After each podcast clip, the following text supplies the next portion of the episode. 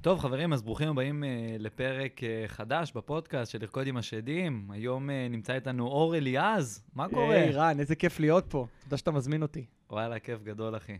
כיף גדול. לגמרי. Um, ככה, התחלתי איזה פרויקט חדש בתוך הפודקאסט שלי, גם סיפרתי את זה לאור, אני גם רוצה לשתף אתכם, uh, חברים. Uh, אמרתי, וואלה, ימי חמישי זה יום כזה שאני משאיר לי אותו פנוי, אני גם uh, מדבר uh, ביחד עם אור וזה. Um, ואמרתי, וואלה, מה, מה אני יכול לעשות שונה? כי רוב הפרקים מתוך הפודקאסט היו ממש כזה סולו. ואז אמרתי, יאללה, בוא, רן, תצא מהתחת של עצמך, תתחיל להזמין אנשים, צא, מה, צא מהבית, צא מהתחת של עצמך, צא מהבית, תתחיל להזמין אנשים ולהקליט. Um, וככה אמרתי לאור, סגרתי את, החבילת, uh, זה, את, החבילה. נסלקת. נס, סלק אותי היטב, כמו. שאומרים, סלק אותי היטב. אה, ווואלה, המלך הזה, אה, את האמת רציתי לראיין אותו, והוא אמר לי, יאללה, בוא, בוא נעשה, בכיף, באהבה, ווואלה, אור ממש מעניין אותי. אה, אור בעצם הבעלים של, אה, אה, של אולפן אה, פרוקאסט, נכון? נכון. של אולפן פרוקאסט. אה, בוא, תציג את עצמך, מה, מה, מה אני מדבר טוב, בשמי? אני אשמח, אני אוהב לדבר על עצמי, כמו שאתה כבר ודאי יודע. אה, אז אני אור אליעז, בן 28 מתל אביב, אה, כיום, במקור מחולון. אני גם מעריך, כמו שאתה רואה, אני נותן את הגרסה המלאה של הדבר. אה, נולד לסתם לא. אה, הייתי אה, במשך קרוב לעשור בתקשורת, בעיתונות, עבדתי בחדשות 13, בערוץ 10, במאקרו, במעריב, תפקידים לפני המצלמה ואחרי המצלמה, אולי גם נדבר על חלקם פה. ולפני משהו כמו שלוש שנים, בצמידות לקורונה, אבל גם קרה שם איזשהו משהו אחר שלי שינה את החיים, כמו האיחוד של ערוץ 13 וערוץ 10. אני הייתי בערוץ 10, התאחד עם ערוץ 13, היה שם קצת אה, סיבובים ועניינים. לא ש... יש אנשים שפוטרו, לצערי, לא, אני לא פוטרתי, אבל החלטתי שזה כן נקודה שאני רוצה לשנות לעצמי קצת את החיים, רציתי ללמוד. אה, אז במקביל ללימודים גם פתחתי את פרוקאסט אה, במשרדון קטן של 15 מטר בבסר 4 בבני ברק. די. חדר, חדר שהוא בערך בגודל של האולפן הזה, פה אולי קצת יותר קטן אפילו. אה, עבדתי שם לבד כ one man show, חלק מהזמן עצמאי ושכיר. אחרי זה עזבתי את העבודה כשכיר ונשארתי רק כעצמאי. והיום, אה, בית הפקת הפודקאסטים הגדולים בישראל, קרוב ל-100 פודקאסטים שהפקנו לעסקים ולחברות. מדהים, אה, חמישה עובדים, אני, חיים, מהמם. אני מאושר. אז זהו, אז האמת שאת המקום הזה אני הכרתי דרך חבר, שהוא עשה פה פודקאסט, ואז אחר כך אה, זה, גם צילמתי וגם שידרתי את זה בתוך הפודקאסט שלי. וככה, לפני, ה... לפני הכל וזה, אז את האמת, אם אנחנו כבר מדברים על פחדים, וכל ה... כל הנושא של הפודקאסט זה פחדים והכל, אז היה לי איזשהו חשש מסוים אה, לבוא ולעשות כזה איזה רעיון, כי זה פעם ראשונה שלי שאני מראיין, אני אעשה מלא לייבים ומלא... אני מדבר עם אנשים, אני מאוד ורבלי, אני מאוד יודע ומאוד מבין כאילו איך עושים את הדבר הזה. הכיסא כאילו, הוא גורם לי להתכופף. תסדר לך את המשענת שם מאחורה. לא, לא, יש לך תרים פה את בצד. בדיוק. כן, וכך קדימה, נהדר. או, יא. ותשאיר את זה בפודקאסט, אני אוהב את הדברים יפה, האלה. בטח, בטח שנשאיר. אגב, בכל הפודקאסטים, בכל הפרקים שלי לא צנזרתי שום דבר. כאילו, אתם שומעים את מה. ששומעים, וזה מה שיש, גם את- הנביחות של פבלו ואת הקשקושים שלו והכל. אחלה פבלו. אני יכול לשאול אותך, אני יכול רגע להחליף אותך רגע כמראיין. ולשאול אותך שאלה, מה מפחיד אותך בלהגיע לפה? אתה יודע, אתה, אומר, אתה עושה לייבים, אתה עושה, אתה אאודר, מה שנקרא, אתה מעלה תוכן. למה זה מפחיד אותך פודקאסט? אה, זהו, גם פודקאסט אני עושה. כן, מבין? לא, הרעיון, סליחה. נכון. הרעיון של הפודקאסט, לא יודע, היה לי פתאום, אם אנחנו כבר מדברים על אה, פחדים וזה, אני חושב שכל דבר שאני עושה בפעם הראשונה, כאילו, לדבר עם אנשים, או לראיין, או לעשות לייבים, או נגיד לייב באינסטגרם, בסדר, זה לא כזה מחייב, סבבה? בהתחלה אתה מרגיש שזה מחייב, שזה גדול, זה אינסטגרם, אתה עושה כאילו ככה בטלפון כזה בקטנה, וזהו, כאילו, או, שאתה, או שזה סבבה או לא, ואתה יכול למחוק. כאן זה פתאום השקעה, זה בתוך אולפן, זה לדבר מול בן אדם, זה בן אדם ששריין את הזמן בשבילך. אני שריינתי את הזמן, יוצא מהבית. כאילו ככל שגודל המאמץ יותר גדול, אז כאילו זה עושה את המעמד יותר גדול. כן, מבין אותך. וככל שהמעמד יותר גדול, אז אתה כאילו מרגיש יותר מחויב לתוצאות הרבה יותר טובות. נכון, אתה צודק. זה, גם, גם יש פה עוד בן אדם נוסף שנוסף, ל- אולי שניים אפילו, כי יש לנו את טל מאחורה שם שהוא הטכנאי, והוא מצפה שיעבור פה חלק, ושלא תיתקע ולא צריך לחתוך ולסמן החוצה. וגם אותי, שאני פה נמצא, וכמו שאתה אומר, זה כן, אני, אני מבין מה שאתה אומר, אבל אתה יודע, כשעושים את זה באווירה טובה ובכיף, ומתוך מטרה, בעיניי, גדולה וחשובה, אז שמה זה מפסיק, מפסיקים להסתכל על הדברים האלה זהו. הקטנים ש, שמפריעים לנו. חד משמעית. אגב, אני באתי לפה גם לפני, בסדר? אמרתי, יאללה, אני עושה פודקאסט ראשון עם אור, אז הוא ככה יעזור לי להתכונן לרעיון, להבין איך הם מראיינים וזה, ווואלה, גיליתי כמה דברים מאוד מעניינים. קודם כל, אה, כשעשינו את ההכנה ביחד, אז פתאום התחלנו לדבר על תוכן, ואמרנו, רגע, רגע, בואו בוא נעצור רגע, שווה לדבר על זה בתוך בוא לא הזה." נשרוף את הפרק. בוא לא נשרוף כן, את הפרק, לגמרי. כן. אז אנחנו נדבר, ואני ככה כתבתי לי גם בנקודות הדברים שעלו בתוך השיחה.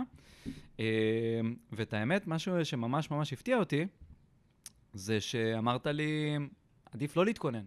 זאת אומרת, כן, טוב להתכונן, אבל לא מול הבן אדם שאתה מראיין אני. אסייג, אני. אסייג את הזה, אני, אני, אני רוצה רק זה, להתכונן זה חשוב, להתכונן זה טוב, אבל כשאתה עושה את ה... ש- מבחינתי ההכנה, אגב, הכי טובה, זה אחת משניים, או שאתה עושה מה שנקרא מחקר אוסינט, כלומר, מחקר גלוי ברשת, Hmm. פותח גוגל, עושה את השם של הבן אדם, רואה מה יש עליו, נכנס לפייסבוק, נכנס לאינסטגרם, טיק טוק, מה הבן אדם עושה, מה הוא משדר, מה מעניין אותו, אחלה, רושם, איפה זה משרת אותי כמטרות שלי, זאת אומרת, בסוף בא בן אדם, הוא רוצה להציג את עצמו, הוא רוצה לדבר את עצמו, אני רוצה שלא תעצור אותי לשנייה אחת, תן לי עכשיו שעה לדבר.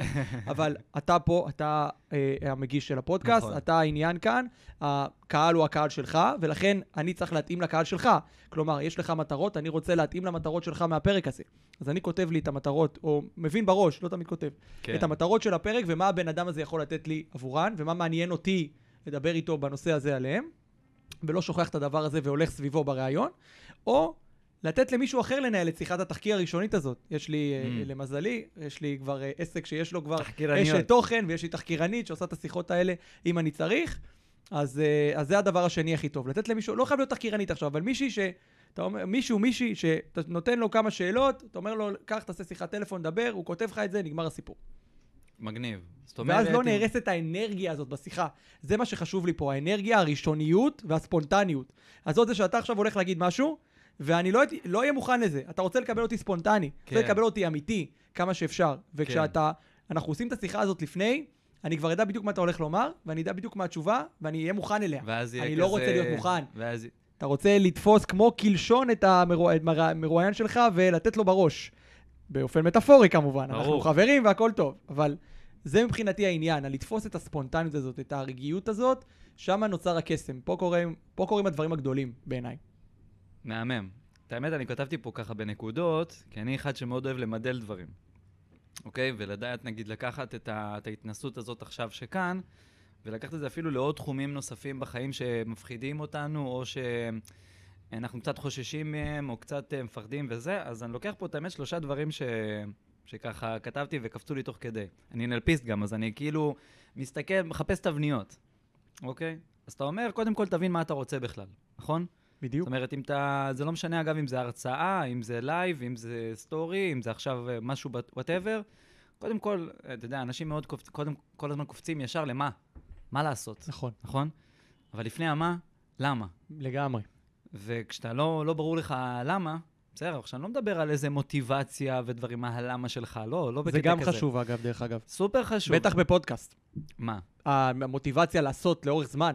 אה, מוטיבציה לעשות. כן, זה כן. ברור, אני מדבר כבר בהנחה שלבן אדם יש את המוטיבציה, הוא כבר רוצה לעשות וזה, בסדר, נגיד, לא יודע מה, לקדם את העסק, לעשות פודקאסט, לעשות זה, רוצה לעשות, ואז מתחיל לחפש מה, מה, מה, מה, מה, ואז עוד פעם יש את השאלה, אוקיי, כאילו, את המטרה וזה. אז קודם כל זה באמת, אה, מה אני רוצה להשיג בעצם מהפעולה הזאת שאני רוצה לעשות. זה נגיד, הרבה אנשים לא, לא עוצרים רגע וחושבים את הדבר הזה, גם אם זה הדבר הכי פעוט שיש. אני יודע מה אני רוצה להשיג, אז בגלל זה אני ישר קופץ למה. אבל תודה, תודה על התזכורת הזאת. אמ, אני נגיד יודע, בגלל זה גם לקחתי את, ה, את כל הקונספט של לרקוד עם השדים, כי אני יודע שא', אני כל הזמן מתמודד עם פחדים, כל מי שעומד מולי מת, מתמודד עם פחדים. וגם כל הקהל שלי מתמודד עם פחדים, ומאוד קל לי פשוט לייצר פה את המילה פחד, ולהגיד, אוקיי, לחפש עכשיו את הפחד ולחזור. ת- תגיד את המילה הזאת, ומשם אתה יכול לצאת למסעות נפלאים, ואולי אנחנו גם נעשה את זה תכף. אנחנו, ברור שאנחנו נעשה.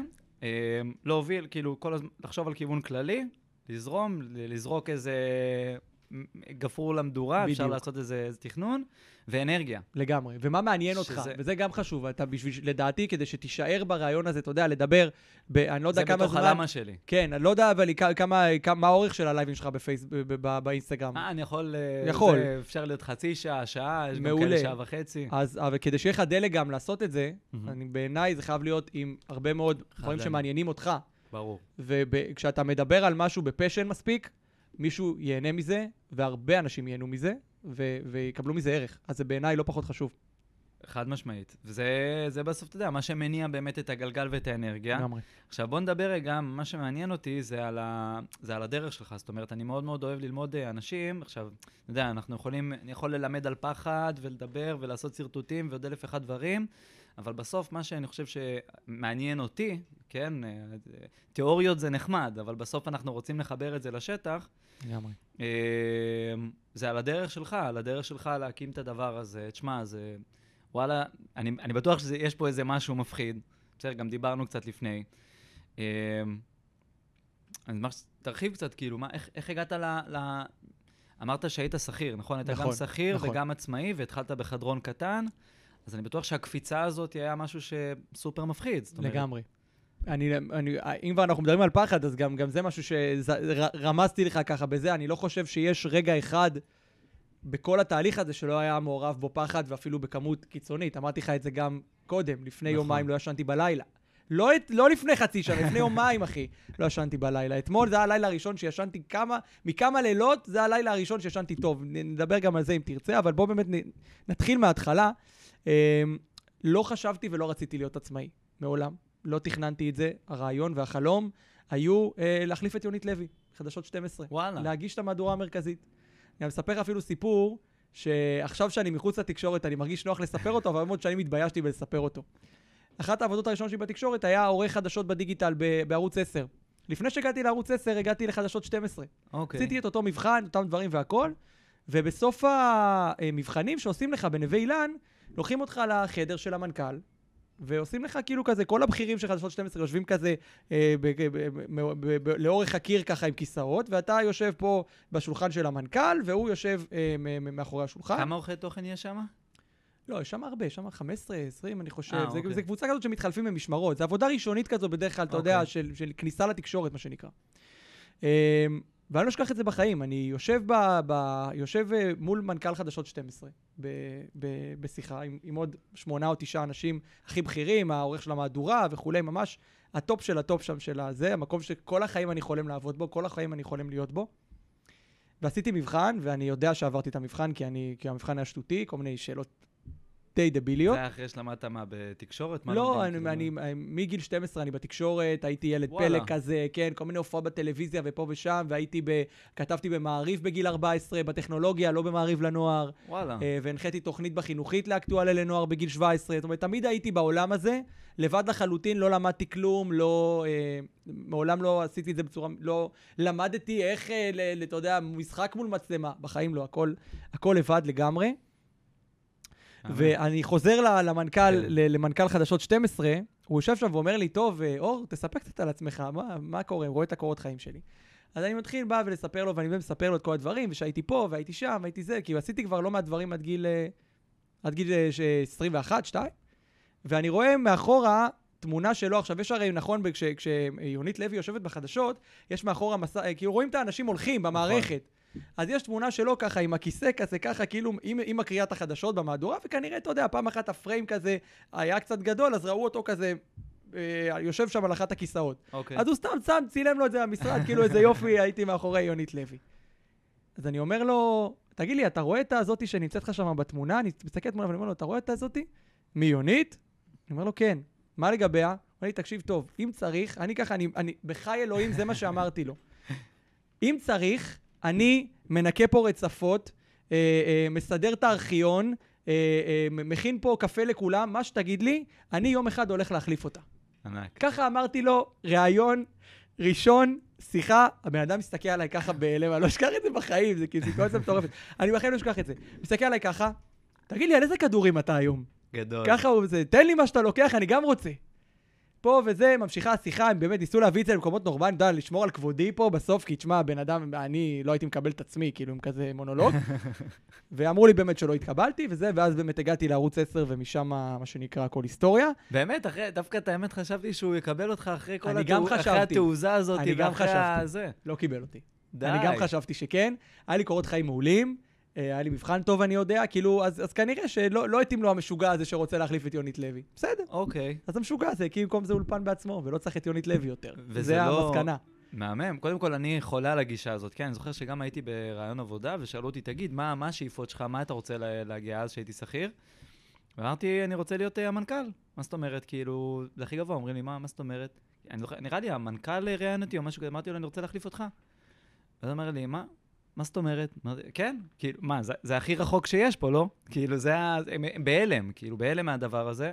אז כנראה שאצלי ואצלך את הרוח היזמית הזאת שרוצה, שרוצה לידור, ואגב, גם אני לא התקבלתי לדבר הזה. לא טוב ש- להם יזמים, אחי, בעולם הזה. בדיוק. לא טוב להם אנשים שרואים גבוה ולמעלה וחזק ומלמעלה. הם רוצים רוצים... שתהיה אה, יסמן, בדיוק. ותתנהג יפה, ותעשה את העבודה בשקט ומהר, ולא תדרוש, ולא תקבל העלאת שכר, אלא תישאר כמו שאתה, בינוני וטיפש, כמה שיותר זמן, וכמה שיותר, שהם יוכלו להרוויח ממך כמה שיותר. זה הרעיון, אחי, אשכרה. של ההבדל הזה בין... לא, לא, לא מדבר על אה, גוף כזה, זה, כן. זה כל העולם הזה של שכירים ועצמאים. זה ממש הגדרת העבודה של העולם הזה. אז אני הייתי בעולם הזה באמת, אה, בעולם של התקשורת, אני חוזר רגע להתחלה שלי. אה, אני חושב, הייתי, הייתי בערוץ 10, התחלתי באמת כעורך חדשות רגע, בדיגיטל, שנייה, לפני שאנחנו רצים כן, קדימה, סליחה. איך, איך, אה, איך קמת מזה? כאילו, בקלות מאוד, כן? בקלות מאוד. מה זאת אומרת? היה לי, כאילו, לא, לא, לא ראיתי את זה, אתה יודע, ילד בן 21, שחרר מהצבא עכשיו, אה, אוקיי. חלומות גדולים, הולך לכבוש את העולם. מי זה הפישר הזה? יאללה, בוא נחפש. והנה, תוך שבוע או שבועיים כבר התחלתי לעבוד בערוץ 10. אה, התחלתי כעורך חדשות בדיגיטל, אה, קידמו אותי להיות מנהל הרשתות החברתיות, שזה בעיניי תפקיד מדהים, שהוא אה, אה, לונה פארק לכל יוצר תוכן, כי אתה נמצא בגוף שכל היום משדר תוכן, ואומרים לך, לא באמת היה לי בוס, עבדתי מול המנכ"ל, כן. והייתי די עצמאי, שזה גם אחד הדברים שאהבתי, בגלל זה גם החזקתי כל כך הרבה בתפקיד הזה, כי לא באמת הייתי, אתה יודע, תחת המסגרת הזאת של, של אה, בוס ושעות וכאלה. יכולתי לבוא מתי שאני רוצה, לעשות מתי שאני רוצה, כל הדברים עבדו, אה, מהמם. כולם ממש היית היו... כאילו מיני יזם כזה מיני בתוך... יזם, אה, לגמרי. בהתחלה הייתי לבד. אה, מה זה אומר אבל לנהל את הרשתות כאילו בפועל? יש לך את העמודים של חדשות 10, חמש עם רפי רשף, לונדון את קירשנבאום, היום שהיה? עם גיא זוהר עמודי פייסבוק, אה, אז זה היה אוקיי. רק בפייסבוק. אוקיי. אומרים לך, אור, תראה את כל הדברים שמה, מה שהכי טוב תשים בפייסבוק, ובואו ניתן לזה לרוץ. אוקיי. זהו. זאת. העבודה. אתה יושב, רואה טלוויזיה כל היום, אתה אומר, זה רעיון מגניב, בוא נשים אותו פה, זה רעיון זה, אתה מדבר עם העורך, תקשיב, זה, כאילו ממש כל העבודה הייתה לקחת קטעים מה, מהחדשות ולהפוך אותם לוויראליים, ולארוז אותם ככה. היינו עושים לייבים עם דני רופ, אחי. דני רופ זה אחד האנשים הכי כאילו, הכי גדול. כיפים. לראות אותו משחק. אה, טניס שם בסקווש. אני גם, אה, כן. עכשיו היה את האליפות שנובק אה, ג'וקוביץ' הגיע לארץ, כל הזה, אנחנו יושבים שם, מדברים, אה, גדול. דני זה איש יקר ואהוב.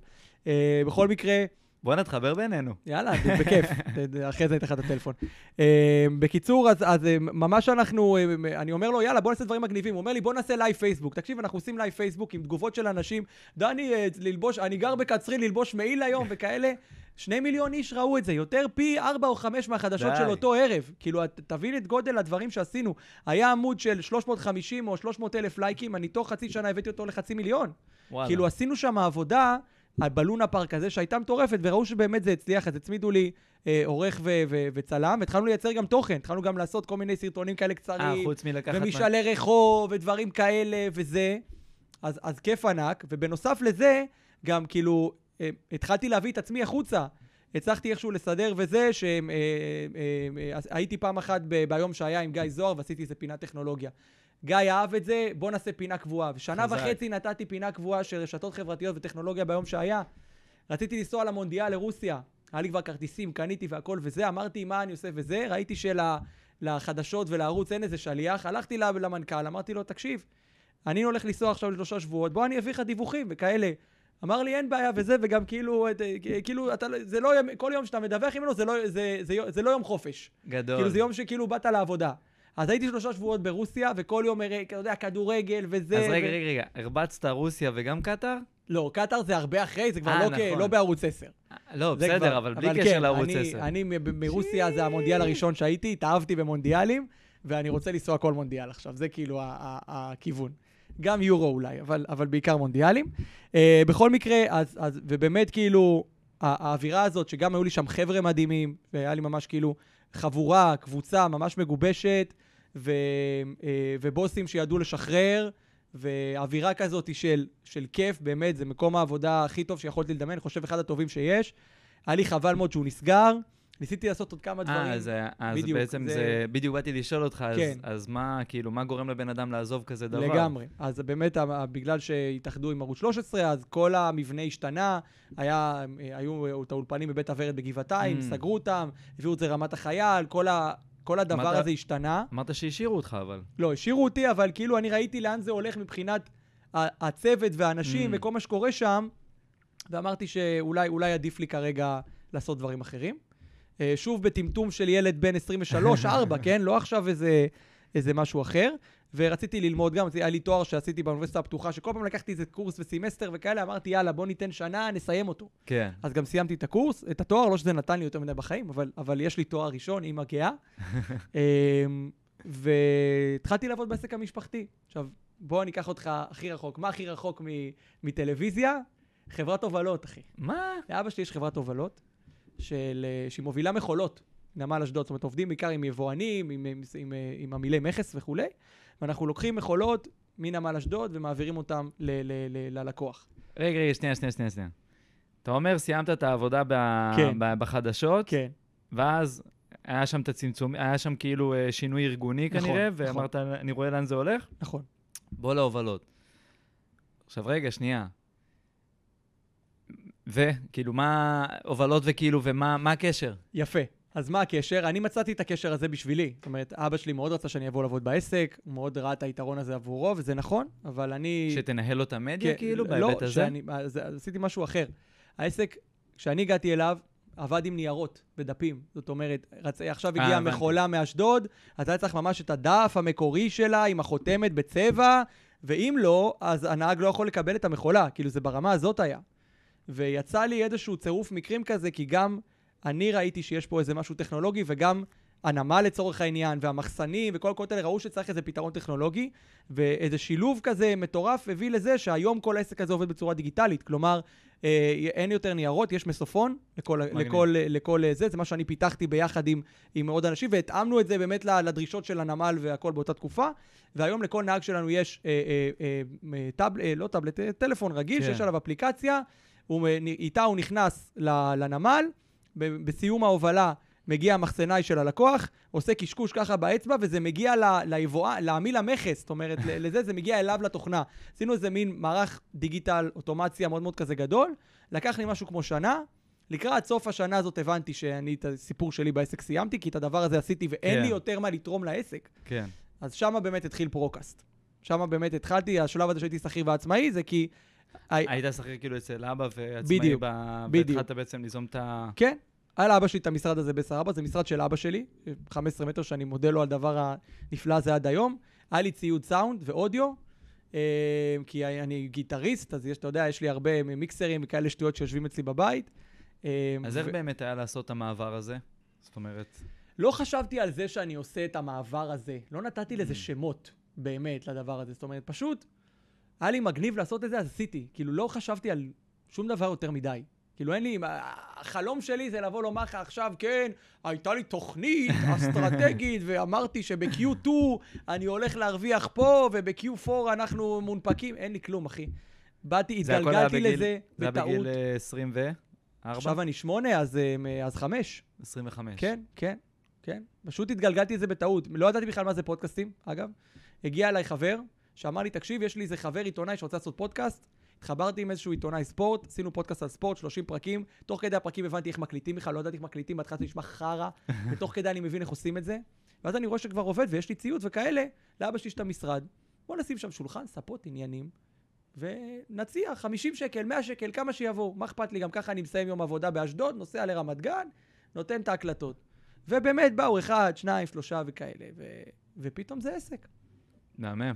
תשמע, את האמת שאתה מספר את הסיפור שלך, בסדר? זה נשמע כאילו עכשיו מישהו שומע, לא יודע, אימא עכשיו עם ילדים, אבא עם ילדים, אומרים, אה, הילד הזה, או חבר'ה בני 30 עכשיו ששומעים, אומרים, מה, אין לו דאגות, אין לו שום דבר, הכל זורם לו, הכל מתגלגל לו, הוא נכנס לערוץ 12 וערוץ 10, והכל רץ שם חלק. והוא, אה, וה- והיה לו את הבסיס ואת הכרית מאבא שלו, שהוא עכשיו עבד וזה, והוא הוא התגלגל, הוא כאילו עשה משהו שהוא אוהב, ניסה והצליח, והיו את המכירות, והכל רץ, ו... זה היה ככה? אני חיכיתי לשאלה הזאת, חיכיתי שנגיע לשם. זה עד עכשיו הכל נראה ורוד, כן? אז הכל, שום דבר לא ורוד, וכל אחד מהשלבים האלה היה מלווה בכל כך הרבה פחד וחשש, בעיקר, אגב, בזמן האחרון, דרך אגב, כי כשהייתי לבד, לצורך העניין, כשהייתי one man show, אז זה היה מאוד מאוד קל לא לפחד. כי אתה אומר, מה יקרה? קוסומו, אז אני אלך לאבא, כמו שאתה אומר, מה, כן. מה יקרה? כן, אין לך מה להפסיד יותר עכשיו מדי. אני עסק עם חמישה עובדים, אחי. עכשיו אתה תראה פה איזה אולפנים יש לי פה, יש לי שלושה אולפנים, יש לי פה כמעט 140 מטר בבורסה, אחי. עכשיו, there's stuff on the take, you know?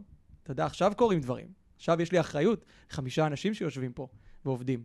עכשיו יש לי אחריות שהעסק הזה יעבוד, שאני אשלם משכורות בזמן, שהכל יתקתק כמו שצריך, יש לי אחריות לכמעט 100 לקוחות שיש לי, שהפודקאסט יעבוד כמו שצריך, לא לאכזב אף אחד. יש לי אחריות ל...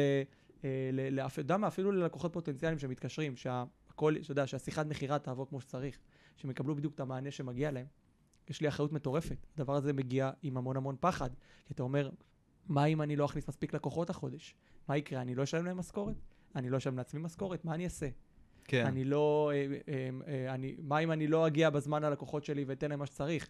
אז הם יעזבו, הם ילכו, ואז, ואז יקרה זה. מה אם התזרים שלי לא יהיה מדויק החודש? מה אם הנהלת החשבונות שלי לא תהיה מדויקת החודש? מה אם אני אשלם יותר מיסים ממה שחשבתי שאני אשלם? פחד אוקיי, עצום. ואז זה מחזיר לשאלה, בסדר? כי אתה אומר, מה, מה אתה בעצם אומר? תקשיב, כל עוד הייתי קטן וזה, היה קצת פחות פחדים, יכלתי לחזור, ללכת וזה, ועוד אה, מיליון ואחד דברים. ואז אתה אומר שכל הפחדים הגיעו שדווקא גדלת, נכון. בסדר? הולך להתקיל אותך קצת. תן בראש. אני מכיר גם כן הרבה בעלי עסקים שאומרים, אה, למה אני צריך לגדול? תראה אותו, הוא גדל, יש לו הרבה על הראש עכשיו, בדיוק את הדברים שאגב אמרת, זה עובדים ותזרים ומקום והתחייבויות ואת כל הדברים האלה. אז למה לגדול בכלל? כאילו, אם זה מלווה בפחדים, למה לא להישאר, אתה יודע, אתה, לעשות את הפודקאסטים שלך, את הצילומים, את הדברים, להביא את כמה לקוחות כזה בחודש, לעצור ב... 20, 30 אלף שקל של ה-one man show, וכאילו, למה לגדול? למה להתפתח בכלל אם זה כל כך מלווה בכל כך הרבה פחדים? אני רוצה להחזיר אותך לתחילת השיחה שלנו. זוכר מה דיברנו? דיברנו על זה שכשיש מטרה, אז כל הדברים האלה השוליים שנקראים פחדים, קצת מתפיידים. אז זה, זה מבחינתי העניין. לי יש מטרה. מה יש המטרה? מטרה מאוד מאוד גדולה. המטרה שלי זה להיות מיליארדר, קודם כל. בעיניי, זאת אומרת, זו המטרה הגדולה. יש, מפה יש הרבה מטרות קטנות בדרך. ברור. שזה לצורך העניין אחד הגולס ש, שהגענו אליהם ממש בחודשיים, שלושה האחרונים, שזה להפוך להיות חברת הפודקאסטים הגדולה בישראל. זה, מבחינתי זה היה גול אחד במטרה הזו, ויש עוד הרבה גולים אחרים. אומרת, וה, והגולים האלה, אני גם יכול למנות לך אותם, זה להקים קבוצה של חברות ש, ו, ו, ולעשות עוד גם דברים שיותר קשורים לייעוץ וכאלה, שלא יחייבו את קיומי כאן, אולי אפילו לא את אה, מקום מושבי כאן במדינת ישראל, ויכול להיות הרבה מאוד דברים. זאת אומרת, יש לי הרבה מאוד מטרות שאני כרגע נמצא בדרך לשם. אני אגיד לך גם עוד משהו. מהמם. אני אוהב את הפחד הזה. אני מת על הפחד הזה, אני מחבק אותו בכל כולי. זה דבר כל כך קלישאתי ומטומטם מה שאני הולך לומר עכשיו, אבל זה נכון, כי אני יודע שכשכואב לי, זה אומר שאני גדל. אני יודע שכשאני סובל, זה אומר שבפעם הבאה שיקרה לי כזה דבר, אני לא אסבול. כל שיחה מחורבנת שיש לי עם לקוח, אני יודע איך בלקוח הבא אני אעשה את זה הרבה יותר טוב. כל שיחת מכירה גרועה שיש לי, אני יודע איזה לקוח, איזה, איזה בן אדם אני לא צריך, אה, זאת אומרת, איך אני צריך לדייק יותר את, הש- את המסרים השיווקיים שלי כדי לא להביא לקוחות כאלה. כן. כל אה, בעיית תזרים שיש לי, אני יודע שכשאני אתנהל במיליארדים, אני כבר אדע בדיוק מה צריך ואיך צריך להתנהג. כל כאב שיש לי עכשיו, אני מעדיף לקבל אותו ולסבול ממנו ולא לישון בגללו, כי אני יודע שהוא יועיל לי בהמשך. יש. זאת אומרת, מה שאני, כאילו, מה שאני ממך זה, אתה אומר, אני מוכן, אני רוצה לגדול, בגלל באמת... אני ה- חייב לגדול. חייב? אני לא רוצה לגדול, אני חייב לגדול. כי אם, א', כי אם אתה לא גדל, אתה יודע את זה טוב מאוד גם כמוני בעסקים, אתה לא גדל, אתה מת. בוא. נתחיל מזה. זה נכון, חד משמעית נכון. וחוץ מזה גם, המטרות שלי כל כך גדולות, שאני חייב לגדול עכשיו בשביל להגיע, איך אני אגיע, באיזה גיל אני רוצה לעשות את זה בגיל 80? רוצה 40, 50 כבר, יאללה. אז אני חייב לגדול, אין לי אופציה אחרת, אין לי, אתה יודע, אומרים לי, איך אתה עושה, אתה מעורר השראה, אני לא מעורר שום השראות, שום השראות אין לי. אם אני לא אעשה את זה, אני לא אהיה, נקודה. אני כזה, אני בן אדם כזה, שאם אני לא עובד כל הזה, ואני אני הראשון שפותח פה בבוקר, ואני האחרון שהולך מפה בערב, ואני לפעמים אני עורך עד 11 או 12 בלילה, כשאני יודע שיש אנשים שיכולים לעשות את זה פה בשבילי, ועדיין אני מעדיף לעשות את זה כדי לחסוך להם, או כדי שדברים יזוזו פה יותר מהר, או, או לא יודע מה, אני אעשה הכל, אני אעשה כל מה שצריך. כי אני חייב לעשות את זה, לא כי אני צריך, אני לא צריך כלום. אם הייתי צריך, אני הייתי מזמן כבר פה בבית עם הכלב, נגמר. אבל אני חייב, כי אני יודע שיש עוד הרבה דברים טובים שצריכים לקרות, ואם אני לא אזיז את התחת שלי ואני לא אעשה את כל הפעולות שצריך, ולפעמים גם לטעות בדרך וללמוד מזה, וגם לכאוב ולבכות ולא יודע מה, אז זה לא יקרה בחיים. אש. קודם כל, גם אני לגמרי בגישה הזאת. נתת, דפקת פה עכשיו ספיץ', זה כאילו... זה ל- יהיה ל- ריל ל- מעולה, אני כבר מרגיש. אני הולך ליהנות מהחיתוך הזה, כן. אה, אגב, אני גם מאוד מאוד מאוד כאילו בגישה הזאת, כן? שזה כאילו, ה- לגדול זה לא איזה משהו שהוא אה, nice to have, זה משהו שהוא must have, ואנחנו רואים את זה כל הזמן, אתה יודע, אנשים חיים באיזושהי אשליה כזאת, שאה, אם אני אהיה קטן אז לא יהיה לי כל כך הרבה בעיות, לא יהיה לי כל כך הרבה צרות. אבל העניין הוא שהם קטנים, יש להם עדיין בעיות ועדיין יש צרות. נכון. זאת אומרת, הבעיות והצרות תמיד, תמיד, תמיד יהיו גם כשאתה, גם כשאתה קטן וגם כשאתה גדל, אז, אז כבר עדיף להתמודד עם צרות של גדולים, כמו בדיוק. שאומרים לא ככה. עדיף לסבול, אבל בבנטלי? עדיף, לא ככה? בדיוק, עדיף כבר לסבול בבנטלי. עכשיו, מקודם אמרת משהו, וגם דיברנו על זה לפני, שאתה מחבק את הפחדים ב, ב, ב, בדרך. אתה אפילו מחפש, אני, אני לא יודע אם אתה, אני מחפש אותם, בסדר? אני לא מחפש, אבל אני, כשהם באים אליי, אני מחבק אותם, כן. אני, אני מחפש, אני אישית מחפש, למה אני, אני בגישה כאילו שאני ממש מחפש את הנקודות. לפני, לפני, לפני שבאנו להקליט את הפרק, אמרתי לך שבדיוק שלחתי הודעה לבחור שאני ככה עוקב אחריו באינסטגרם וזה, אני תופס ממנו והכל. בחור בערך בן 35, 7, והזמנתי אותו לבוא להקליט איתי ביחד את הפרק. והסברתי לו שהפודקאסט מדבר על פחדים וזה, וכאילו, ו... והוא שאל אותי על מה אתה רוצה שנעשה את הפרק, אמרתי לו, הסברתי לו על הפודקאסט, ואמרתי לו, אני, אבוא, אני אשמח שתשתף מהדרך שלך, ואיך אתה מתמודד עם הפחדים שלך, או איזשהו פחד אה, ספציפי שהיה לך. ואז מה הוא אמר? שמגיל 23, שום פחד לא מלווה אותו ב- בתוך העסק. אולי צריך לשאול אותו מה קרה בגיל 23. זה גם שאלה, אולי קרה משהו בגיל את ה- 23 שהוא כבר לא, שהוא לא מפחד בגללו יותר. מעניין. אולי קרה משהו. מעניין, מעניין. אני לא יודע, אני עדיין לא... קשה לי קצת אה, אה, לתפוס את זה. אתה יודע מה? נגיד לא, לא, לא מפחיד אותו כלום, בסדר? נגיד. אין אוקיי? דבר כזה.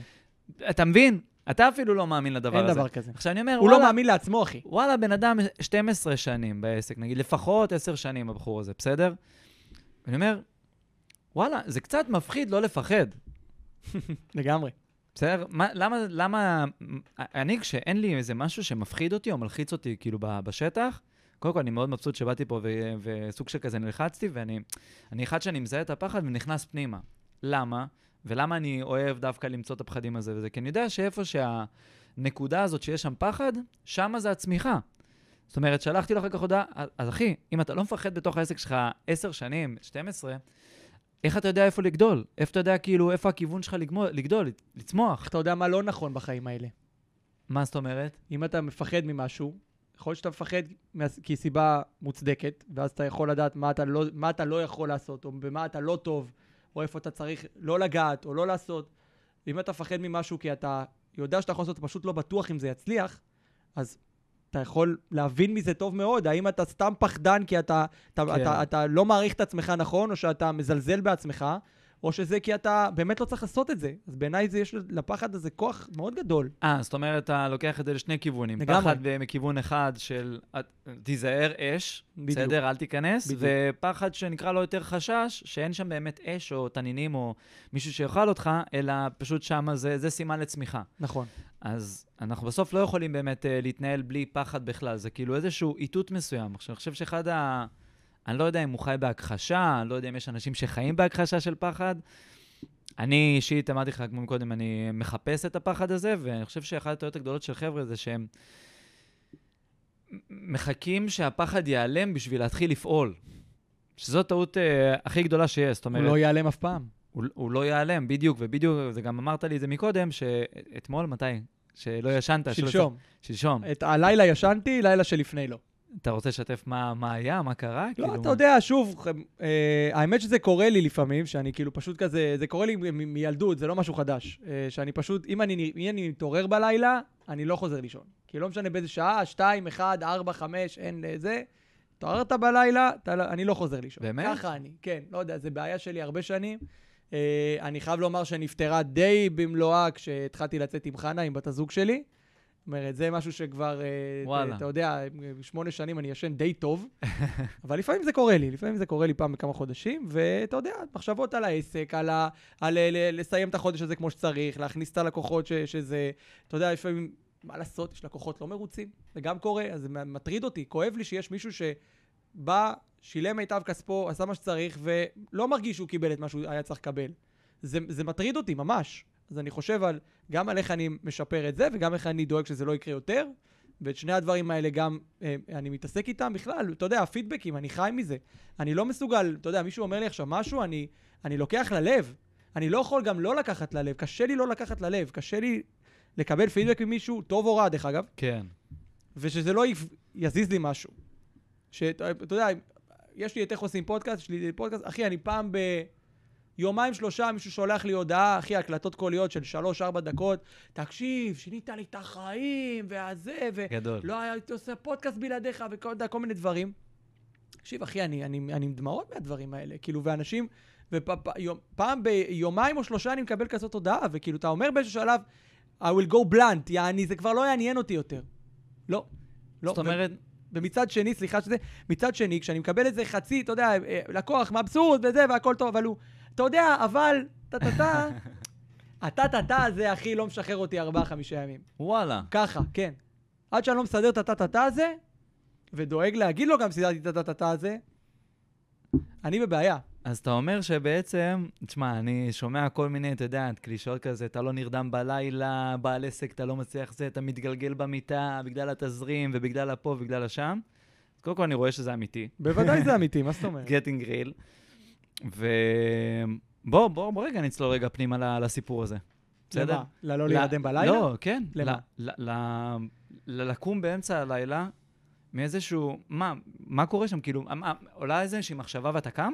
לא. אני קם כי, אז לא מה? יודע, לא יודע, אני קם, לא יודע למה אני קם. לא יודע, לא יכול להסביר את אז זה. למה אתה מייחס את זה בעצם ל- כי לפחד? מהשנייה שאני קם, המחשבות של 12 בלילה או 11 בלילה שלפני ממשיכות. כי אתה, אתה יודע, אני גם כשאני רואה יוטיוב, אחי, אה, רואה בלוגרים יפנים ב-7-11, זה מה שאני אוהב, אגב, אני לא רואה טלוויזיה יותר, אה, זה שהיה בטלוויזיה, לא רואה טלוויזיה יותר. אוקיי. אני רואה בעיקר יוטיוב. אז בכל מקרה, אז גם כשאתה על זה, אתה כאילו, אתה יודע, קופצות לך כל מיני מחשבות לראש על העסק, אז אתה יודע, יש לי... בקלנדר אני רושם תזכורות, ופה אני רושם תזכורת, ושם זה כל החיים שלי, אחי, זה בלילה אתה תזכורות. מדבר. בלילה או לא כן. משנה מתי. אז המחשבות האלה נעצרות בשעה 11, 11 וחצי כשאני עוצם את עיניי, וברגע שאני קם, אז אני שנייה מתעורר על עצמי, מבין שאני ער, אחת, שתיים, שלוש, המחשבות חוזרות. אז אתה ממשיך להתעסק בהן. ואתה, ואתה וואלה. שם, עם זה. ואז כבר אתה חושב, אה, יש לי את הלקוח מאתמול שאני צריך לעשות, ויש לי את ההוא שצריך לעשות לו פולו-אפ, ויש לי את זה שאני צריך להיות פה, ויש לי לדבר עם זה ועם זה ועם זה, ואז כבר הגלגל של המחשבות מתחיל נשמע כזה. כמו, כמו, כמו התקפת כזה מחשבות ואו חששות או דברים או זה, שכאילו פתאום מכניס אותך כזה לתוך היום. בדיוק, אני כאילו מתחיל את היום שלי כבר בשלוש, בשלוש בלילה. מתחיל את המחשבות של היום שהייתי אמור לעשות ב- בשבע, שמונה בבוקר, בשלוש בלילה. עכשיו אני מתחיל. אוקיי. יש פה משהו שלא תוכנן, שמעניין אותי להיכנס, אני לא יודע אם יאללה. תרצה להיכנס אני כאילו אמרתי לך, לתוך ה- אחי, אני נכנס ל- לאיפה ש... ל- לתוך ה... איזה פינות שתכניס אותי, אני נכנס. לתוך אחי. הדבר הזה, אגב, אני מאוד, אה, מאוד טוב בלעזור לאנשים לשחרר את ה- הדברים האלה. יאללה. אז אם בוא אתה נעשה רוצה, סשן, אז אה, אחי. זה, אז זה בוא נעשה סשן. שמעניין אותי. אוקיי, וניסית, מה ניסית לעשות כאילו בשביל להתמודד עם זה? או שזה לא מפריע לך ואתה סבבה? להיכנס לאינסטגרם, אחי. מה זאת אומרת? גולל קצת ברילסים וזה, מנסה... לא, לי- לטפל ב- אה. ב- בסיפור, לא להעביר את הזמן כאילו ו... אז אתה יודע, אני מרגיש שכשאני חושב על דברים, אני יכול לפתור אותם. זאת אומרת, אני יכול להבין מה הדרך הפעולה הנכונה. יכול להיות שאני עכשיו, בשעה 10 או 11 בלילה, חשבתי על דרך פעולה מסוימת, והיא הייתה נראית לי הגיונית לשעתה, ועכשיו שאני חושב על זה שוב, ב-4 או 5 או 8 או, או 12, לא משנה, אז יכול להיות שיהיה לי פתרון יותר טוב. רגע, אני מדבר, אנחנו מדברים על פתרון... על בעיית הקיימה בלילה? כן, אמ, על ההשכמה אני בלילה. ניסיתי כל מיני מעבדות שינה וכאלה, וכל מיני דברים שעוד הייתי צעיר יותר, לפני, בתיכון. כמה זמן זה כבר? מאז שאני זוכר את עצמי. כאילו, ממש, אני זוכר את עצמי ילד בן 10, 11, 12, כאילו, תמיד הייתי, תמיד היו לי בעיות שינה, ותמיד הייתי כאילו לא נרדם בלילה, או שגם אם הייתי, אבל זה גם משהו, אגב, תורשתי, גם אמא שלי ככה, זאת אומרת, זה משהו אוקיי. שהוא במשפחה. אז כאילו, זה, בוא נגיד ככה, אני יכול להירדם סבבה ברוב המקרים, אבל אם אני קם בלילה, אני לא חוזר לישון. זה, העניין. אני יכול להיות שלוש, ארבע שעות במיטה, אחי, ככה לשכב, ולא להירדם.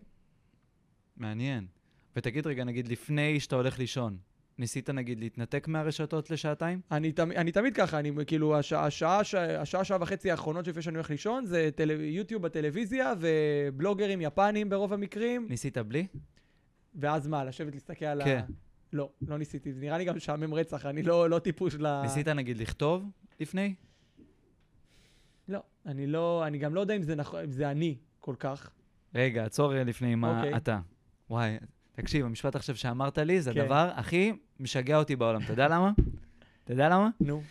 שמגיעים אליי אה, חבר'ה שכאילו בתוך הליוויים והכול, ואני מבקש מהם לעשות איזה שהם אה, משימות, לא יודע מה, תעשה לייב, תעשה רילס, תעשה זה, כל הדברים האלה, או תעשה שיחת מכירה, או שתמכור אה, תהליכים, או שתדבר ככה וככה. מה הם אומרים לי? אתה יודע מה לא? אני. זה לא אני. וואי, וואי, איך אני שונא את הלא אני הזה. אבל זה הפחד. של לצאת מהתבנית של עצמך. בול. זה מה שזה עכשיו, אומר. אתה יודע מה הבעיה במשפט זה לא אני? בסדר? וגם, אגב, אני מחפש את עצמי כל פעם שאני אומר זה לא אני, אומר, אני נותן לעצמי סטירה ואני אומר, יופי, תעשה את החרא הזה. אתה יודע למה? מי זה אני? אני זה מי שמייצר את התוצאות שאני יודע לייצר את התוצאות. לטוב ולרע, בסדר? אני קם בלילה, בזה, כל החיים שלי אני זוכר את עצמי קם בלילה, בסדר? עכשיו, אם אתה רוצה לשבור איזשהו דפוס מסוים, אוקיי? אז בהכרח נעשה משהו שהוא לא אנחנו. לגמרי, לגמרי, אתה צודק. בהכרח, בהכרח נעשה משהו שהוא לא אנחנו. עכשיו, יכול להיות, הוא לא יודע מה, אולי אתה פחות uh, בעניין של כתיבה או בעניין של זה. אני נגיד, יש לי, שיש לי נגיד איזושהי בעיה מסוימת, אני עושה הכל לפתור את השיט הזה. גם אם זה לא אני. אבל זה לא תמיד, זה קורה לי כאילו מעט מאוד. כאילו זה קורה מה? לי, עכשיו בוא נגיד, זה, זה, עכשיו זה זמן קיצון, אבל בוא נגיד זה פעם בחודשיים, שלושה. כאילו, אז אני אומר, כ- אתה יודע, זה, זה, זה הרבה מאמץ בשביל לפתור משהו שאולי הוא לא בעיה, אלא סימפטום. או משהו אחר, או רגעי, או אני לא יודע. אבל לא בטוח, העניין, לא, העניין שהדבר הזה מגיע מ... לפי מה שאתה מתאר, כן? הוא מגיע מלחץ. ברור, עכשיו, הלחץ הזה זה משהו שהוא מצטבר. נכון. אוקיי? וכנראה שהוא מצטבר, אז הוא מגיע לאיזשהו פיק, אבל הוא לא נעלם. עכשיו, יש, אה, אני נגיד, אה, התחלתי לכתוב, יש לי כאילו איזה מחברת כזאת שאני כותב בה כל בוקר, בסדר? ואני יודע שלהרבה מאוד חבר'ה, אתה בלילה, בא לי כל הרעיונות בלילה. ברור. וואי, אחי, יש אני לך הולך... שקט, כי אין לך וואטסאפים על הראש, בדיוק, וטקטוקים ואז- ומשימות. ברור. בדיוק, ואז כל הדברים האלה כאילו רצים כזה בתוך הלילה. עכשיו, אני, אני לשמחתי ישן טוב, בסדר? אני כאילו טרקטור, אוקיי? אבל אני, נגיד, אם הייתי מנסה לעשות את ה... אני, בוא נגיד, כשהתחלתי לעשות כתיבה בבוקר, וואו, זה פשוט מרוקן לך את הראש, כי מה קורה? שאתה... אתה מקבל מלא אינפורמציה כל הזמן, מלקוחות, עובדים, אה, יוטיוב, אה, טלפונים, וואטסאפים, של האלוהים ישמור, אתה מתמלא, מתמלא, זה כמו מכל, בסדר? מתמלא, מתמלא, מתמלא, מתמלא, מתמלא, אוקיי? המוח שלנו זה כזה כמו מכל, ו... אני, רוקן, אני מרוקן את המכל הזה בבוקר, בסדר? כמו שאתה הולך להשתין, סבבה? כן. אם אתה, אם אתה לא הולך להשתין, מה קורה? אתה אה, דלקות ואת הדברים האלה וזה. אותו דבר גם המכל שלנו בתוך המוח. אז בבוקר אני ממש מרוקן את הראש, ואז אני נכנס ל- ל- ליום של פלט. האם אני לא נוגע בטלפון וזה? וואלה, קשה, בסדר? אז אני משתדל נגיד לעשות עשר דקות, רבע שעה, שם סטופר, שם את הטלפון בצד, כותב. תנסה, תנסה.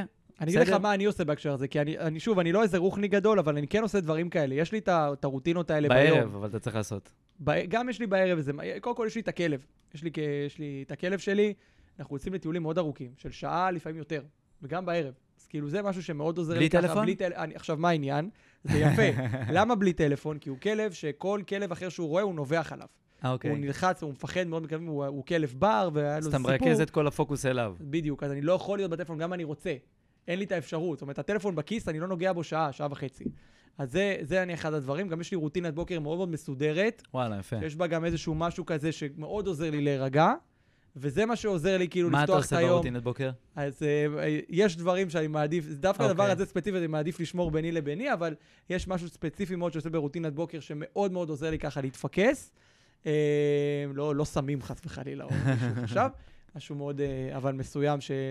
אתה יודע, יש אנשים שיתפסו אותך אחרת אם תגיד את זה, אז אני מעדיף לא. אוקיי. אמ, אז, אז זה מאוד עוזר לי להירגע, טקס כזה שחוזר על עצמו כל בוקר.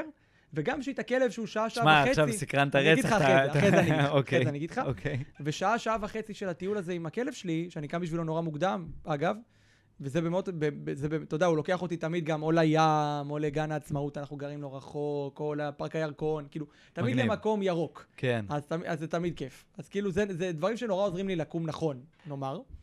ואני מרגיש שיש לי את האמצעים האלה לפרוק את הלחץ, בגלל ששוב, תודה לאל ולמזלי, יש לי צוות ש, שנמצא כאן במשרד ועושה את העבודה רוב השוטפת היומיומית, אז יש לי את האפשרות לקחת את הרגליים רגע לאיזה שעה, ללכת לים נניח, או לפה, לשם, או אתה יודע, או לצאת לפגישה עם איזה לקוח ועל הדרך לחזור ב, על, על הקורקינט דרך הטיילת. יש לי את הדרכים האלה כן. ללכת שנייה לאנשהו ו- ולשים איזה מוזיקה באוזניים, לא פודקאסט הפעם, ו- ו- ו- ולנשום קצת. יש לי איתם את הפריקות האלה, יש לי אותם. אז אני, אז אני כן יודע, לדעתי, ל- ל- לאפשר לעצמי את הפריקות ולהיות ככה פחות על זה, וכל הזמן טו-טו-טו-טו, למרות שאני כן. מאוד מאוד מאוד פרקטי, מאוד מאוד, מעט מאוד רוחניים. בכלל. אני גם לא, לא כל כך אוהב, אבל זה כבר סיפור אחר. אז, אז אני, אני מרגיש שיש, יכול, האם אפשר יותר? ברור. האם באיזשהו שלב יהיה לי יותר מזה? כנראה. אני מקווה לא להפוך להיות אושו בגיל 60, לא מעוניין בזה, אבל אני כן הייתי שמח אולי להיות יותר, לדעת לנהל את עצמי אנרגטית יותר נכון, בוא נגיד ככה. והיום אין לי את זה. היית שמח לדעת לנהל את עצמך יותר בטח. טוב אנרגטית? כן, ברור. הייתי שמח, אתה יודע, בדיוק עשיתי על זה פוסט בפייסבוק לפני יומיים, שלושה יודעים, ראית אותו, די, זה היה די מוצלח. אני שוב, אני לא רוחני בכלל, אני רחוק מזה שמיים וארץ. אבל... אחי, הסתכל עליי, אתה חושב שאני כותב במחברת אז אני רוחני? לא, אבל אני, ש- אתה יודע, מכירים, אני מכיר אותך זה, אני לא מספיק, אני לא, יכול להיות שאתה יותר רוחני ממה שאתה חושב, אתה גם NLPיסט וזה, אתה כן, יש לך איזה נגיעות כאלה, אין לי כלום, אחי, שום דבר. ואני כתבתי פוסט שהמטרה שלו היא כזה דבר, יש לך מערכות יחסים עם אנשים, יש לך אנרגיה בחיים, לכל אחד יש מאגר אנרגיה משלו. בדיוק את, את המכל מים הזה שאתה מתאר, אני כבר כתבתי. ומבחינתי, כשאתה באינטראקציה עם בן אדם, לך יש את הבחירה, האם לקבל את הבן אדם הזה באנרגיה חיובית או שלילית, והאם להקדיש לו מעט אנרגיה או הרבה אנרגיה.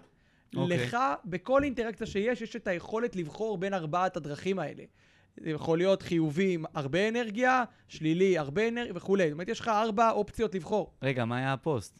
זה הפוסט. זה מה שכתבתי בפוסט. אה, זה הנושא של זה- הפוסט. זה הנושא של הפוסט. ניהול אנרגיה דרך ניהול אנשים, אנרגיה כאילו? דרך אנשים ודרך מערכות יחסים.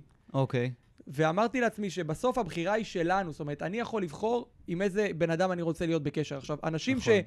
שבצד של השלילי והרבה אנרגיה, תוציאו אותם מהחיים. תראו איך פתאום יש לכם אנרגיה לדברים אחרים. פתאום, כי, ובעיניי גם, אגב, אנרגיה יותר חשובה מזמן. אתה יודע, אומרים, מה הכי חשוב בחיים? ישר אומרים זמן, נכון? כי זמן אין וזמן זה, אבל בעיניי אנרגיה הרבה יותר חשובה. למה?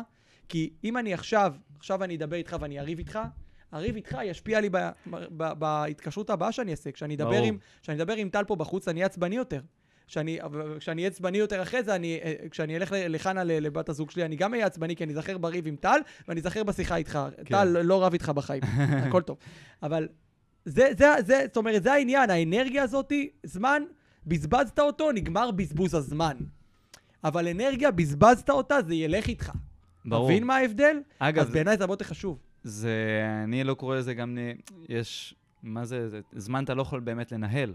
זה בדיוק העניין. נכון. זמן יעבור או לא יעבור אם תרצה או לא תרצה. נכון. אני אומר, ניהול הקשב שלך בתוך הזמן הזה, או ניהול בדיוק. האנרגיה שלך בתוך הזמן, זה מה שבאמת ישפיע הלאה. עכשיו, אני רוצה לשאול אותך רגע שאלה. איך על זה? מה היה הפחד הכי גדול שלך לאחרונה שהתמודדת איתו? מתי? לאחרונה? לאחרונה. הדבר הכי מפחיד והכי לא גדול לסגור את שעשית החודש לאחרונה. בעסק, ברור. בעיית תזרים, לא להצליח לשלם משכורות, לסגור, לפשוט רגל. אני חושב שכל בעל עסק, יש לו את זה ב-back of his mind באיזשהו שלב. זה, זה, זה הפחד הכי גדול.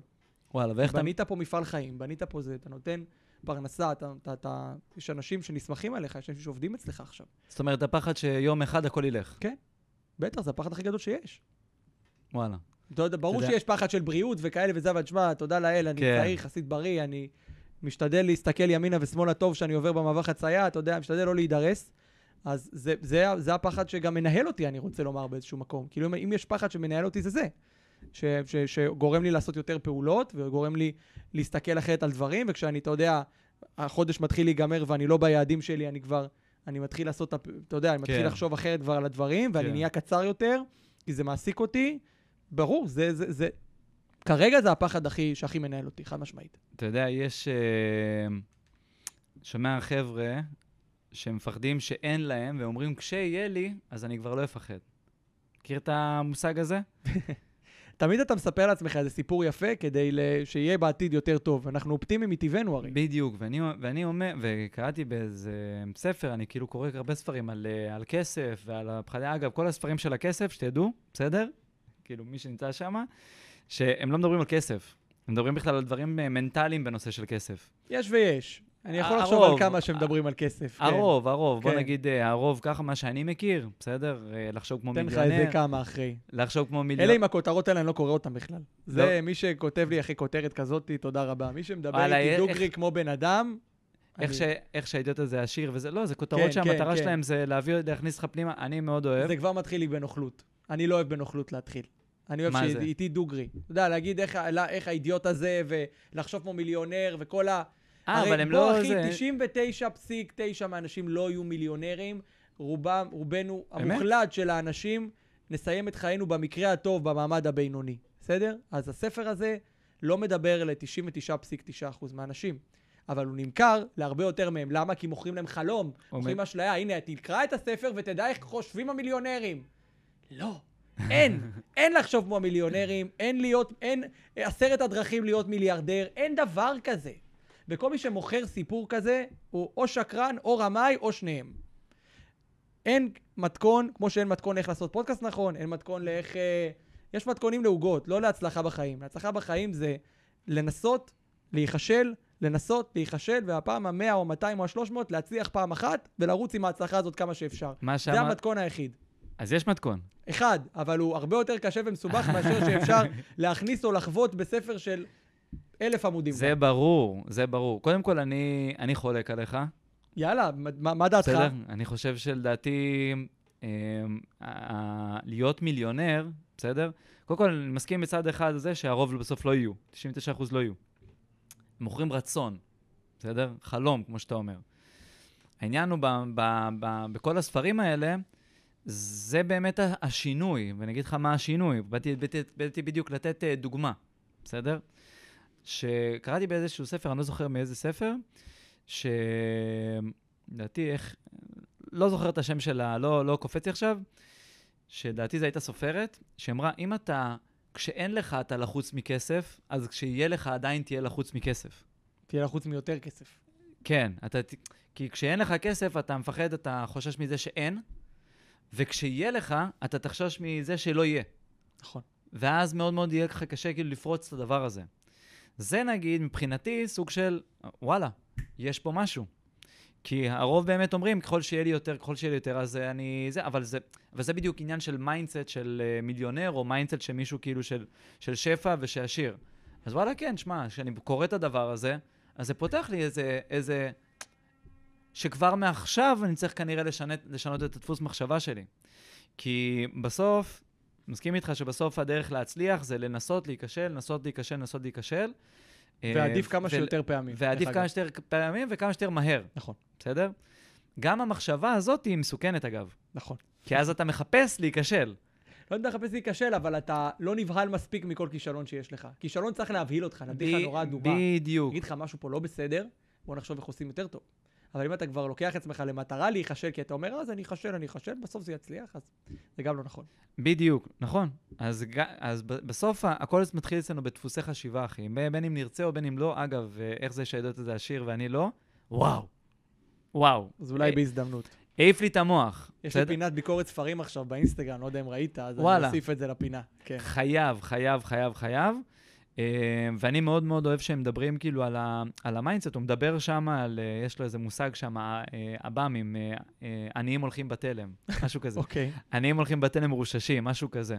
שהוא גם מדבר כאילו על כל הנושא הזה של הפחד, של חבר'ה שהם עניים בראש, הם, הם מפחדים מ... מפחדים ו- ותנינים כאילו בתוך הנער שבכלל לא נמצאים שם. הוא נותן נכון. שם איזה ממש קוויז כזה, בחלק הראשון של הספר, הוא נותן לך איזה חמש-שש שאלות, אתה, אתה נופל כאילו, אתה נופל בשאלות האלו שלך, ואז הוא מראה לך כאילו איך חבר'ה עשירים אה, חושבים ואיך זה. אבל בוא נחזור רגע לעניין הזה של הפחד, אמרת שאתה עם הפחד בתזרים, אז איך, איך אתה מתמודד עם הדבר הזה? יותר מכירות, יותר שיחות, יותר follow-upים. אם כבר חזרנו, דיברנו בהתחלה פה, אם כבר ספרים, דיברנו על גרנט קרדון, על, על uh, 10X. אוקיי. אז, אז פה דווקא זה כן עוזר, זאת אומרת, כשאתה עושה יותר פעולות, כשאתה עושה יותר דברים, אז גם שני דברים קורים. דבר ראשון, החלק המעצבן הזה במוח בשקט, כי אתה עסוק כרגע בשיחת מכירה והוא לא יכול להפריע לך כרגע, אף אחד לא יכול. זאת אומרת, כי- העשייה שלך היא גם אתה ככה מעיפה את אתה המחשבה. עושה, אתה קודם כל עושה, כשאתה בעשייה, דברים קורים. כשאתה לא בעשייה ואתה במחשבות, דברים לא קורים. בגלל זה כל הדברים האלה באים בלילה, כי בלילה אין עשייה, אז יש מחשבות. זאת, זה בדיוק הפרדוקס של, של הדבר הזה. וגם כי אתה יוצר באמת הזדמנויות שאתה יכול למכור בהן, שאתה יכול לעשות בהן, שאתה רואה מה לא עובד, אתה מבין מה אפשר לתקן, מצמצם מה שאפשר, מגדיל מה שצריך. זה, זה שאתה עושה, שאתה אומר לעצמך, אוקיי, היום שלי מלא בהזדמנויות או באפשרויות או ב, אה, בדברים שלדעתי האישית יכולים לעזור לי להגיע למטרות שלי. אז, אז, אז אני עושה את, את, מה- את מה שאני יכול. וברוב המקרים שאתה משתדל מספיק, זה מצליח גם. אתה משלים עם זה שאתה עושה את מה שאתה יכול? מאוד כי- משלים עם זה. אני יודע שאני לא מושלם, ואני יודע שאני טועה המון, ואני יודע שיכול להיות שאני אגיד איזה חצי מילה לעובד שלי, וזה יישב לו בראש עכשיו חודשים. זה קרה לי כבר, לצערי, כאלה דברים. שאתה יודע, מילים שלא התכוונת, ו- ולא בצחוק, אלא אתה, אתה, יודע, שיחות עם בן אדם, ואתה אומר איזה חצי מילה כדי להגיד איזה משהו, ומסתבר שזה מה, שהוא זוכר מהשיחה. אז זה גם קרו לי דברים כאלה, ואני יודע שאני יכול להשתפר בכספים, יודע שאני יכול לנהל את הכספים יותר טוב, אני יודע שאני אה, יכול לשווק יותר, אני יודע שאני יכול להיות איש מכירות יותר טוב, אני יודע שלפעמים התאורה פה לא מדויקת באולפן ולפעמים יש בעיות עם זה, אני יודע שהעריכה שלי יכולה להיות, כאילו אני יכול להגיד לך על כל דבר שאני עושה בחיים, להשתפר. גם דברים שאני מקצוען ואוטוריטה בין הטובים בארץ בו, אני יכול להגיד לך מה אני עושה בהם לא טוב ומה אני צריך לעשות כדי להשתפר. לא בכל הדברים אני יכול תקציבית, מבחינת זמן, לא יודע מה, אלף ואחת תירוצים להשתפר, אבל אני בוחר לעצמי כל פעם משהו אחר לשפר, ובאותה נשימה משהו אחר מתווסף לרשימה. ככה שתמיד אני משפר ותמיד יש מה לשפר. חזק. לא, זה, ת, ת, זה תמיד יהיה. למה שאלתי אותך אם אתה משלים עם ה... עם ה... שאתה עושה את המקסימום? שמע, גם לי יש ימים חרא, כן? ימים uh, חרא, וואלה, אתה יודע מה, בוא, ככה שיתוף uh, זה. ראיתי לפני איזה כמה ימים איזה מישהו שהיה אצלי מתעניין בתהליך, אוקיי? אמר, אני אבוא, אני אחזיר לך תשובה וזה, ואז פתאום אני רואה סטורי שהוא סגר עם מישהו אחר. איזה באסה זה. וואו. עכשיו, יותר מזה, אתה, אתה, אתה שונא אותו, נכון? לאיזה, זה- אתה אומר, זה- מה... יותר מזה, זה קרה לי פעמיים בטווח זמן. הוא גם ממליץ על המתחרה שלך, זה בכלל משגע אותך. כן, כן. וואי, וואי. והפגישה הייתה אש, אחי, אש. ועכשיו אני תמיד. חושף פה משהו באמת, אתה יודע, כי אני מלמד שיווק באינסטגרם, בואו, ולא לך מתחרים, וזה, ופה, ואלף ואחד דברים. הדבר הזה קורה, בסדר? הוא כאילו קורה. יותר מזה, זה קרה לי פעמיים למישהו, אח- לאותו בן אדם, כאילו. איזה באסה. בסדר? שני מתעניינים איזה אחרים. לוזר אתה מרגיש ברגע הזה. וואי, וואי, וואי, חבל וואי, הזמן. וואי. תקשיב, זה נגיד, זה... אה, זה כאילו... מה עשית ברגע הזה? כשאתה, כשאתה ראית את ה story הזה אצל הבן אדם, מה עבר לך בראש? מה אמרת לעצמך? וואי, תגיד את וואי. האמת אבל. את האמת? כן. אמרתי איזה כלב. בשנייה, באותה למי? שנייה... ל- ל- ל- למתחרה או לבן אדם שלא שסגר איתו? אני אומר, כאילו, באותו רגע עולה לי כוס הומו. בסדר? סבבה. כוס הומו, כמה זמן הקדשתי גם לבן אדם כאילו שסגר, ולמתחרה אני אומר, בואנה, מה כזה מיוחד בו? זה שני הדברים שעלו לי ישר בראש. להקטנה של המתחרה. בדיוק. ישר. ישר. אחי, זה. חבר'ה, גם אני בן אדם, אין מה לעשות, קורה. לקח לי ממש איזה כמה דקות, כאילו, אני אומר, בואנה, כוס הומו וזה. ו... ואני אומר, בואנה, אה, בסדר, הוא יחזור, כאילו, כל מיני מחשבות כאלה, כוס הומו, ההוא, מה כזה מיוחד בו, ההוא, איזה מאפן, הקדשתי לו כל, כאילו, כל כך הרבה זמן, וגם מישהו אחר, והתרשם, ורצה, ואת הכל. ואז אה, כזה עוד איזה מחשבות רעות כזה, טוב, בסדר, יאללה, הוא יחזור אליי עוד כמה חודשים, כי הוא לא יצליח איתו, וזה, ואיזה באסה, וכל הדבר הזה קורה, אחי, ב... 12 שלבי האבל, מה ב- שנקרא. בזה, כן. כעס, שזה, בסוף השלמה גם תגיע. כן. ממש, כן, כן. ממש.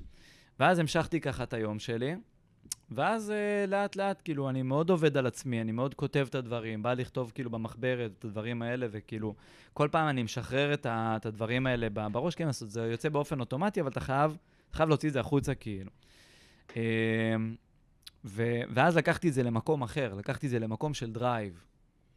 אמרתי, אוקיי, הוא סגר איתו, סבבה. ההוא סגר איתו, סבבה. אני לא, לא אפסיק לפעול פי שתיים יותר תוכן באינסטגרם. ככה צריך. פי שתיים, פי שלוש, להיות מול הפרצוף של הבן אדם הזה. פי שתיים, אגב, והם עדיין עוקבים אחריי ועושים לי לייקים ועושים לי זה ועושים לי פה. זה הכי. מעצבן, דרך אגב. כן. זה הכי מעצבן. אתה רואה את הפרצוף שלו, מה אני צריך אותך? אתה כבר סגרת אותו, תשחרר אותי, מה אתה לא, מקבל את התוכן שלי בחינם והולך עובד איתו? מה, אני פראייר? בדיוק. ואז אני אומר, אוקיי, סבבה, הוא עדיין בעניינים, עדיין זה, ו- ואני כל פעם מזכיר לעצמי, בסדר, את הדבר הבא. אני לא פה לטווח הקצר, אני פה ללונגרן, בסדר? אז הם לא יבואו עכשיו, הם יבואו בהמשך. הוא ממשיך לעקוב, אני אקח אותו לשלב הבא בתוך העסק. יותר מזה, כשהוא יבוא אליי, הוא גם ישלם כפול שתיים, בסדר? כי הוא, אין מה לעשות, הוא מכיר את המחיר שלי אז, הוא ירצה אותי יותר אז, אין מה לעשות, אספר לך. סיפור קטן בהקשר הזה, רגע, אפשר? רגע. תסיים, תסיים. שנייה. ואז התחלתי, התחלתי לחשוב, הגלגלים שלי אפילו, לקחתי את זה ליותר drive, אני אומר, אוקיי, איזה מהלך אני יכול לעשות שאף אחד לא עושה בשוק? איזה מהלך אני יכול לעשות שהמתחרה הזה לא עושה? מה אני יכול לעשות אחרת? מה אני יכול לעשות אחרת? כבר אחרי איזה יום הרמתי, אחרי איזה יומיים כבר הרמתי קמפיין חדש, שזה משהו שכאילו סוג של כזה שובר שוק, אתם תראו את זה אצלכם בממומן, אתה גם תראה את זה עוד מעט. בטוח, כן. כן, אתה תראה איזה מטרגט יפה את האנשים, ואני כבר רואה את התוצאות, כבר רואה עוד פגישה ועוד פגישה. זאת אומרת, לקחתי את, ה... את האנרגיה הזאתי, קודם כל התייחסתי לדבר הזה, בסדר? לא ישר אמרתי כוס הומו שימותו. אגב, אחר כך כשלקחתי את האנרגיה הזאת, לקחתי את זה לאנרגיה של פעולות, מה אני יכול לעשות 10x, בסדר? אמ, ואחר כך עשיתי איזושהי השלמה של, וואלה, רציתי אפילו לשלוח לו הודעה, בהצלחה, אחי, אני מבסוט ש... שקיבלת החלטה אל תעשה את והלכת זה, עם אחי. משהו. אל תעשה את זה. רציתי, אל רציתי, תעשה את זה. לא, לא, ברור, רציתי, ואז אמרתי, לא, למה לעשות את לתת לו זה? לנצח, אחי. לא, אמרתי, לא למתחרה. לא, לבן אדם, לבחור. שהשקעת עליו זמן, זה כן, לא- אתה לא לא צריך להתייחס אליו, אתה... לא, לא, זה זהו. מוציא אותך כזה קטן, אחי, כי אתה אומר, מה, הוא ראה והוא עקב אחריי והוא בדק שהלכתי למתחרה לא, וזה... לא, אמרתי... מה, זה- אין לו מה לעשות בחיים? זהו, אז- אז זה עוד- אחרים. אז זו עוד מחשבה שכזה עלתה לי בראש, כן. ואז אמרתי, טוב, אני אשחרר, הם כבר יבואו והם יראו והם יתורגטו ו-all good והכל... אבא שלי אמר לי משפט אחד, אם אין לך משהו טוב לומר, עדיף לשתוק. כן, כן, אתה יודע בסוף... כמה אני... המשפט הזה מלווה אותי, חבל לך על הזמן. כן. הרבה פעמים שאני מת לומר דברים קשים, אחי, ואני מעדיף לשתוק. בסדר, תשמע, יש, אה, זה גם כל מיני גרסאות. עכשיו שמעתי גם איזה פודקאסט של אה, אייל חדד, שהוא אמר דווקא את הדברים האלה, זה מה שהקפיץ אותו הלאה. ללקוח, ל- אתה יודע, אם ללקוח שעשה ככה אה. לאו דווקא ללקוח. ללקוחות, לא, ל- דיברנו על לקוח פה כרגע. לדברים אחרים. anyway, בסוף הגעתי עם זה להשלמה עם עצמי, יצרתי פעולה של באמת פעולה 10X למשהו הרבה יותר גדול, למשהו שהוא אחר, נתן לי drive, נתן לי מוטיבציה ואנרגיה לתת אפילו יותר את הדבר הזה. הגעתי להשלמה, אמרתי, אוקיי, סבבה, לו בהצלחה, לא שלחתי את ההודעה, don't worry. מעולה. אמ, ו- ואז שיניתי אפילו את המחשבה שלי של, טוב, הוא לא בא אליי לא בגלל שאני לא טוב, או לא מספיק טוב, או שהאחר יותר טוב, כנראה הוא לא מוכן אליי. זאת אומרת, שיניתי framing, קוראים לזה ב- בתוך העולם הזה. יפה.